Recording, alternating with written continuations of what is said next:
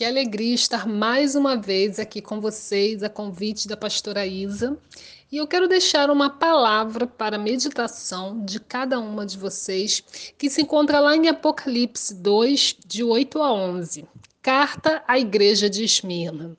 Ao anjo da igreja em Esmirna, escreva: estas são as palavras daquele que é o primeiro e o último, que morreu e tornou a viver. Conheço as suas aflições e a sua pobreza, mas você é rico.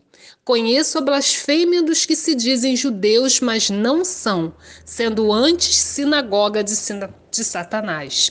Não tenha medo do que você está prestes a sofrer. O diabo lançará alguns de vocês na prisão para prová-los e vocês sofrerão perseguição durante dez dias. Seja fiel até a morte, e eu lhe darei a coroa da vida. Aquele que tem ouvidos, ouça o que o Espírito diz às igrejas. O vencedor, de modo algum, sofrerá a segunda morte. Parece que essa carta foi escrita hoje pela manhã. E pasmem, ela foi. Ela foi escrita para você.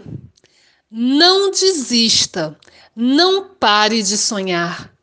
Não tenha medo do que está prestes a acontecer. Seja fiel até a morte. Olhe para a cruz e aceite o sacrifício de Jesus. Você carrega um reino. O reino está dentro de você e isso te torna uma rainha. Tome posse agora mesmo da plenitude e do poder que há no nome de Jesus. Assim como ele é, você nasceu para revelar o reino.